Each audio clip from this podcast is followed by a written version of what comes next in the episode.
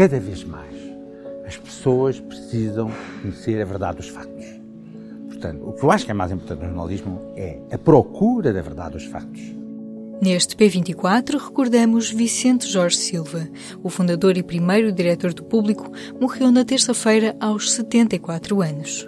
Rosto incontornável da história do jornalismo em Portugal, deixou no público uma marca que perdura até aos dias de hoje. Ouvimos Nuno Pacheco, que esteve ao lado de Vicente Jorge Silva na criação do público, o atual diretor Manuel Carvalho, que foi um dos estagiários da fundação do jornal, e algumas entrevistas feitas a Vicente Jorge Silva ao longo dos anos. Devo dizer que quando um bocadinho o tempo que eu conheci Vicente, ainda eu não era do Expresso, quando uma vez fui lá entregar um trabalho, sabe, eu e freelancer, e conheci o Vicente nessa altura, e o Vicente era assim, uma pessoa muito efusiva, com um temperamento muito à flor da pele, falar alto, uh, muito entusiasta. Mais tarde eu fui convidado a entrar no Expresso e então aí comecei a trabalhar com ele mais de perto. E apercebi-me que aquela primeira impressão que eu tinha era ainda uma coisa aproximada, porque na verdade ele no dia a dia, no trabalho com as pessoas e com as equipas e com os jornalistas que o rodeavam, era de um estímulo contínuo. Ele, ele era uma pessoa que não estava nunca uh, muito conformada com as coisas que tinha na altura. Ele queria sempre mais.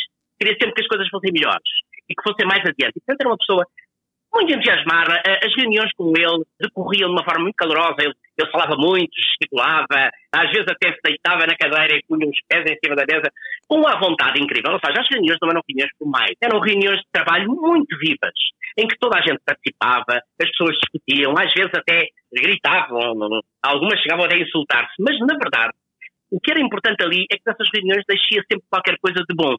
Eh, nós conseguíamos fazer e estou a falar da revista do Expresso, na altura, ah, uma revista muito estimulante, sempre com novas ideias, com coisas sempre a pensar no futuro, sempre a pensar no que vinha adiante e não no que estava no passado. Ele tinha, além disso, sempre uma visão muito cinematográfica das coisas, porque era um amante do cinema. E então, muitos dos títulos, muitas das abordagens que ele fazia aos textos tinham muito a ver com um olhar sobre a fotografia. Ele é de uma família de linhagem de fotógrafos, da Madeira, do Funchal, e ao mesmo tempo do cinema, que era uma paixão dele e continua a ser durante muitos anos.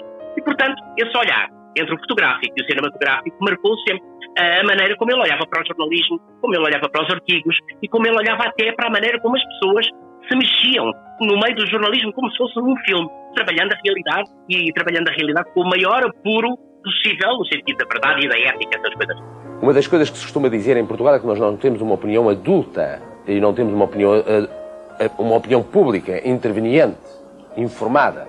Diz que não temos essa opinião pública interveniente, informada, porque não há jornais que todos os dias tragam às pessoas a informação e atualizada, a informação trabalhada, a informação selecionada segundo os critérios de isenção, de rigor, de preocupação com aquilo que efetivamente se passa no mundo, com os grandes movimentos da atualidade. É esse um dos objetivos do público. Houve um período em que, isso é do conhecimento público, o Vicente se afastou, por temer que o projeto não fosse adiante. Mas, quando percebeu que o projeto ia mesmo para a frente e que estava tudo bem encaminhado, ele voltou e acabou por encabeçar o público uns meses antes da sua saída para as bancas e, portanto, manteve-se como seu diretor até 96. Uma das eh, novidades que nós trouxemos ao panorama da imprensa portuguesa foi a aposta decidida que fizemos numa nova geração de jornalistas. Por isso decidimos fazer um curso a que concorreram 500, cerca de 500 candidatos, dos quais foram selecionados 40 que depois eh, entraram num curso intensivo ao longo de meses e desses 40 acabamos por selecionar 25 que neste momento fazem parte dos nossos quadros. Quem esteve no princípio uh, do público, nos primeiros anos uh, loucos dos anos 90, que foi o meu caso e uma série de outros jovens, então estagiários, que uh, deram aqui os seus primeiros passos na carreira, aquilo que o Vicente nos ensinou, ensinou-nos a defender, em primeiro lugar, sempre o lugar da liberdade ensinou-nos a olhar o mundo com a abertura do cosmopolitismo. O máximo de objetividade possível. Eu sei que a objetividade não é algo que se possa atingir, tal como a verdade também. Não é algo que a gente possa atingir em pleno, mas temos que fazer o esforço para chegar lá. Uh, uh, da imparcialidade. E depois também a imaginação, o talento, a, a criatividade, a escrita. Ensinou-nos a saber coexistir com o espírito crítico. Mas há um momento uh, da minha relação uh, com o Vicente Jorge Silva que uh, eu não consigo esquecer, é impossível esquecer, e que diz muito sobre aquilo que é o público, e, e ainda hoje aquilo que é o público. Que foi no momento, um dia ou dois dias, no máximo três dias depois de ele ter escrito aquele célebre editorial sobre a geração rasca, em que ele eh, se queixava portanto, das manifestações dos estudantes de secundário contra as propinas eh, e as formas, os modos, a linguagem que eles tinham eh, adotado. E eu lembro-me perfeitamente portanto, que nós apanhámos o Vicente na redação do Porto do Público e eu e um outro colega, o Daniel Deusdado, decidimos interpelar o Vicente Jorge Silva. E decidimos interpelá-lo com um sentido crítico.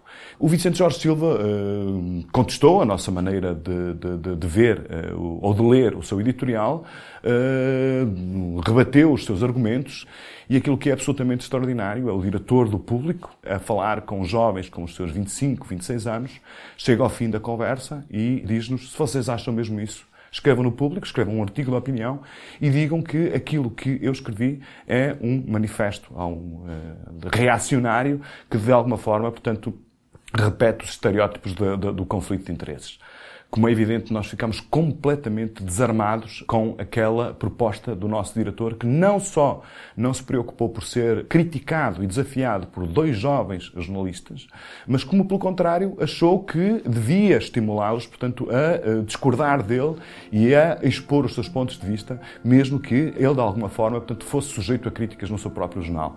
Esse tipo de cultura de liberdade interna, de discussão livre, de uh, autonomia individual, de responsabilização de fazer com que cada um de nós tenha todos os meios para poder dizer aquilo que pensa e poder fazê-lo sem qualquer tipo de receios relativamente às hierarquias ou às autoridades, é de facto uma marca única, exclusiva que o público tem.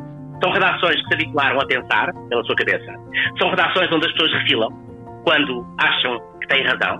São redações onde as pessoas não temem dizer que não a um editor ou a um diretor. E eu acho que isso é muito importante. É muito importante num mundo em que grande parte das pessoas se habitua a baixar a cabeça quando uh, lhes mandam baixar ou por interesses que às vezes são interesses passageiros.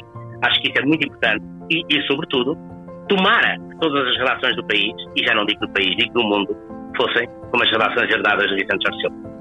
As memórias de quem conviveu e trabalhou com Vicente Jorge Silva, o primeiro diretor do público. Este foi o P24, produzido por Aline Flor e Rui Miguel Godinho. Até amanhã.